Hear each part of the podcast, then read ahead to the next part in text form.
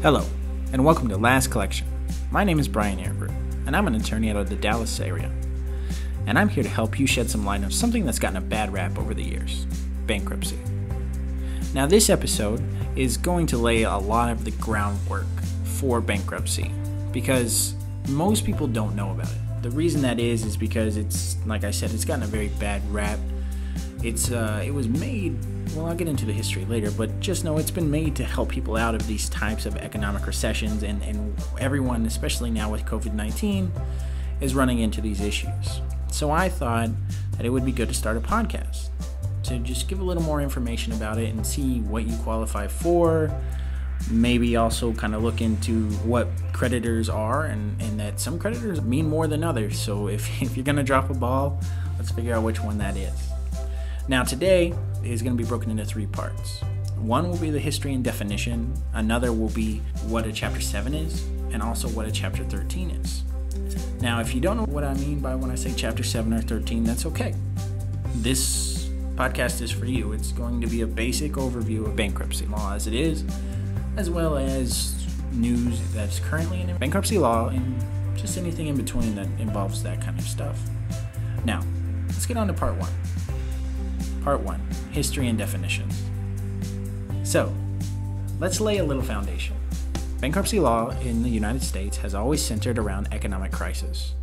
The first set of bankruptcy law was established in the early 1800s, but was quickly repealed only three years later. The process of creating law to help the, uh, help the economy and repealing things when they got better continued consistently throughout the 1800s. And it wasn't until the 1930s or the Great Depression for the government and the Supreme Court to decide that bankruptcy's primary goal was to give someone drowning in debt a fresh start. While bankruptcy law has been reformed over the decades, they have remained a valuable tool for people who wish to start over. In fact, that is one of the major pillars of bankruptcy a fresh start. Now, there are a lot of myths out there that demonize bankruptcy, and it makes it seem immoral or impossible or anywhere in between. But the truth of the matter is, bankruptcy in some cases are some people's only hope, especially with predatory contracts that credit cards and hospitals charging $15 a pill for Tylenol. Thus, a stigma of shame surrounding the legal tool needs to change, and I'm here to help with that. However, before I do, I must say that it is a very complicated subject, and with its own very specific language, which I will define here. I'm not going to define every single term in bankruptcy. As the podcast progresses, the terms that are needed, I will define them, but these here are the most basic terms, and these are the ones that will be used throughout the bankruptcy. Let's start with the most important word of bankruptcy discharge. A discharge is a release of any personal liability that you may have to a creditor. In basic English, it means certain creditors cannot collect or sue for that debt you owe them. Well, I use the word creditors a lot, so let's define what creditor is as well. A creditor is someone you owe money to. There is different types of creditors depending on the, the type of debt. Yes, there are different types of debt too. And I will spend a whole episode explaining that. But for now, just know that if you own property, that creditor is probably a secured creditor, and if you have a loan on it. If it's a credit card or a hospital bill, more than likely, it's an unsecured. Now, don't worry about secured or unsecured yet, like I said, a whole another episode. Also, we have the bankruptcy estate. This is what bankruptcy lawyers and trustees call call your property once you actually filed bankruptcy. Another important term is trustee. And a trustee is someone the government has appointed to actually pay your bills while you're in the bankruptcy. Also, you have something called an automatic stay. Now, what is an automatic stay is when you file bankruptcy, none of your creditors are allowed to collect after you once they have notice of the bankruptcy. And if they do, you get to sue them and then get a little money yourself. Now, remember, there's a lot of other things that will get explained along the way, but think of this as a tipping your toe into the bankruptcy pool. I hope that you tune in for the rest of our episodes where I'll explain different types of things that's all bankruptcy related. Part 2 What is a Chapter 7? So, the first type of bankruptcy we'll be covering is one of the most common, and it is called a Chapter 7 bankruptcy. This is probably the one you think of when you think of bankruptcy. When someone files a Chapter 7, the trustee gathers up all your property and sells it, and then pays back your creditors.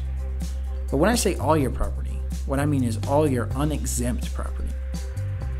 So, again, another term that we need to define here exempt and unexempt property. In the state in the state of Texas and as long as the federal law, there are separate laws that have been created that makes it where the trustee cannot take and sell it. Most common one is your home. There's also cars. In Texas, you're also allowed two guns and a certain amount of cattle. Uh, so, depending on what you have, it will depend on which law you use. But just know that unexempt property will get sold in a Chapter 7. Once these creditors are paid, you will receive a discharge, and you will no longer be personally liable for that debt. However, in order to be eligible for a Chapter 7 bankruptcy, you must meet a few requirements. First, if, like most Americans, your debts are consumer, i.e., not a business debt, then you must meet the means test. This means that your average monthly income is low enough to file bankruptcy after you minuses your expenses, such as your mortgage or your car loan or your utilities. But what is low enough? That is decided by each state and varies from household to household depending on its size. The second requirement is that you have not had a bankruptcy dismissed in the last six months. That is common for every bankruptcy, and you'll see that repeated throughout. Third, you must attend a credit counseling class and create a debt repayment plan. Again, something you'll see throughout the rest of the bankruptcies. If you meet these three requirements, you're eligible for a Chapter 7 bankruptcy, and soon you'll be on your way to that coveted fresh start. At the end of the bankruptcy, you'll receive what is called the discharge. However, at risk of beating a dead horse, I will go over it again. The discharge means that you will not be personally liable for certain debts. Now, I say certain debts because some debts cannot be discharged like taxes that you have been paying on for less than three years, school loans, child support, alimony, and some others. And if you feel like that may be the case, you should speak with a, a, with an attorney. You can also reaffirm certain debts, like mortgages and car loans, in exchange for keeping that property. Because most houses have loans on them, mortgages, and most cars have loans on them. You will probably continue to pay those payments even after the bankruptcy and even after the discharge because you would have had to reaffirm them or relinquish them. Remember, in a Chapter 7, the point is to sell what you can to pay off your creditors. Just because your house is exempt from being sold doesn't mean that you don't have to pay your mortgage. While Chapter 7s on paper require you to sell your property, most actual cases never do. This is because most Chapter 7s are considered no asset cases. So, what does it mean to be a no asset case? Means that you have no assets of value that is non exempt and that the trustee can sell. For example, if you have one car and one house that is furnished with, you know, like a TV and your your actual just a couch and you don't have any collectibles or any anything of value other than some kind of sentiment that a baseball card that you got from your grandpa, then you have no exempt assets. And that trustee can't take them. And the Amex and Discover, and all of those other unsecureds are well, they're out of luck. And a good bankruptcy attorney will be able to help you out with that. I always like to use the action movie metaphor when I'm talking about chapter sevens. Everyone knows what I'm talking about. When the guy leaves the building and it explodes and just don't look back, that's kind of a chapter seven bankruptcy. You just lighten the debt on fire and it just burns away with whatever you can sell. Now, I always recommend speaking with an attorney whenever you weigh in your options to see if you fit for chapter 7 or one of the other chapters and you never know everything's a little different. So always remember my firm valdez ehrenberg is always a phone call away at 214-915-8835 on to part 3 what is a chapter 13 bankruptcy?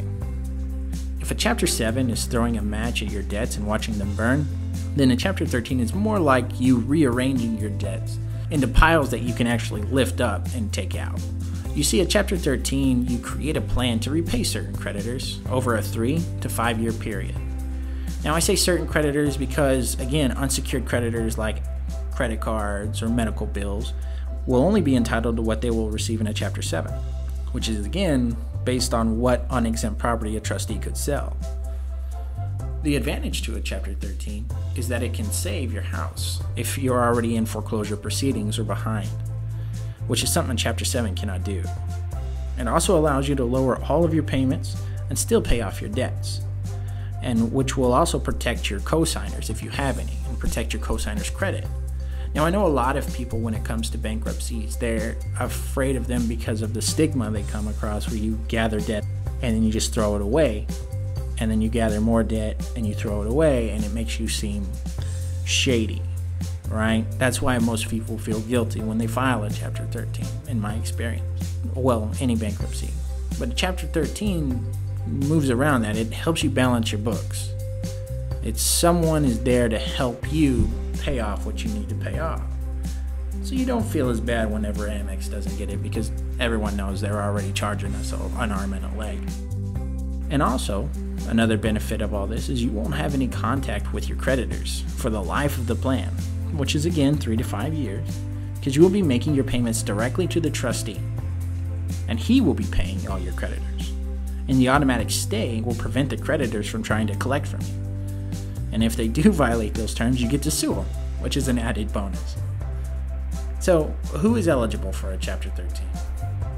Well, anyone who is eligible for any kind of bankruptcy is eligible for a 13 as long as your unsecured debt, i.e., credit cards and medical bills, is less than $394,725. And secured debt, i.e., houses with mortgages on them and cars with car notes, that debt is less than $1,184,000. Now, I know this, this is a very specific number, th- that's because uh, the, the lawmakers go back and they look at this and they change it. And it does vary by state. And just like a Chapter 7, you cannot file a Chapter 13 if you've had a bankruptcy dismissed in the last six months prior to filing your bankruptcy. Also, you'll have to take a credit counseling class just like in a Chapter 7, and you will need to let the court know what property and debts you have and how the property is exempt from the trustee taking it if it was a Chapter 7.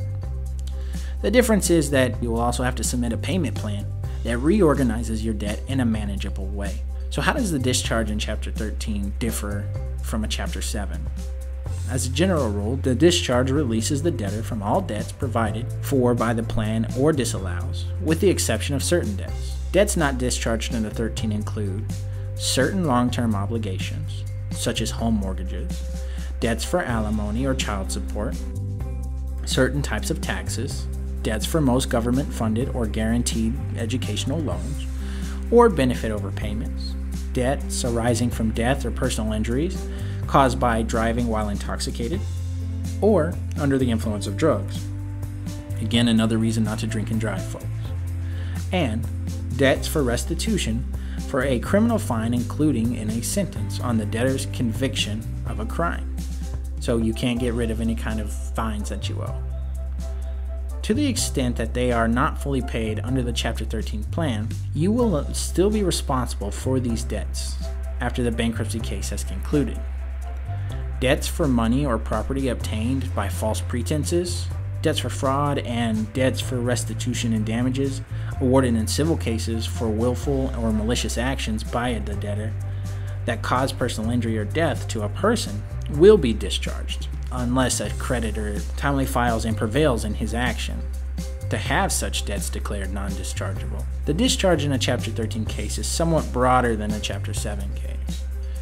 Debts dischargeable in 13 but not in 7 include debts for willful and malicious injury to property as opposed to a person, debts incurred and to pay non dischargeable tax obligations, and debts arising from property settlements in divorce or separation proceedings. If someone cannot keep up with their plan that they've made, and there is something called a hardship discharge, and that can help you in certain circumstances. Generally, as such a discharge is only available if failure to complete the plan payments is due to circumstances beyond your control and through no fault of yourself. 2 creditors have received at least as much as they would have in a Chapter 7. And 3. Modifications to the plan are not possible due to length of time. Injury or illness that precludes employment is sufficient to fund even a modified plan may serve as the basis for a hardship discharge. So if you get hurt or sick or cancer and you're in the middle of a bankruptcy, don't assume they're going to come and take your house. No, there is such a thing as a hardship discharge and they can they can work with you. The hardship discharge is more limited than the discharge described above, of course, and does not apply to any debts that are non-dischargeable in the chapter 7. Now, thank you for joining me today. I hope this helped unmuddy some of the water surrounding bankruptcy. And remember, these things exist for a reason. And if you feel that you need a fresh start, if you feel that you're drowning under your debts, do not be afraid to seek and speak with legal counsel today. As always, my firm, Valdez Ehrenberg PLLC, is only a phone call away. And again, that's 214 915 8835. Be sure to tune in for more, and thank you. If you enjoyed today's podcast and if you felt that it was informational, let me know. Leave a review or leave, leave a rating. Also, feel free to share this with your friends. I know times right now are tough and they're hard for everybody. So we want to make sure that we're out there for everybody. Thank you.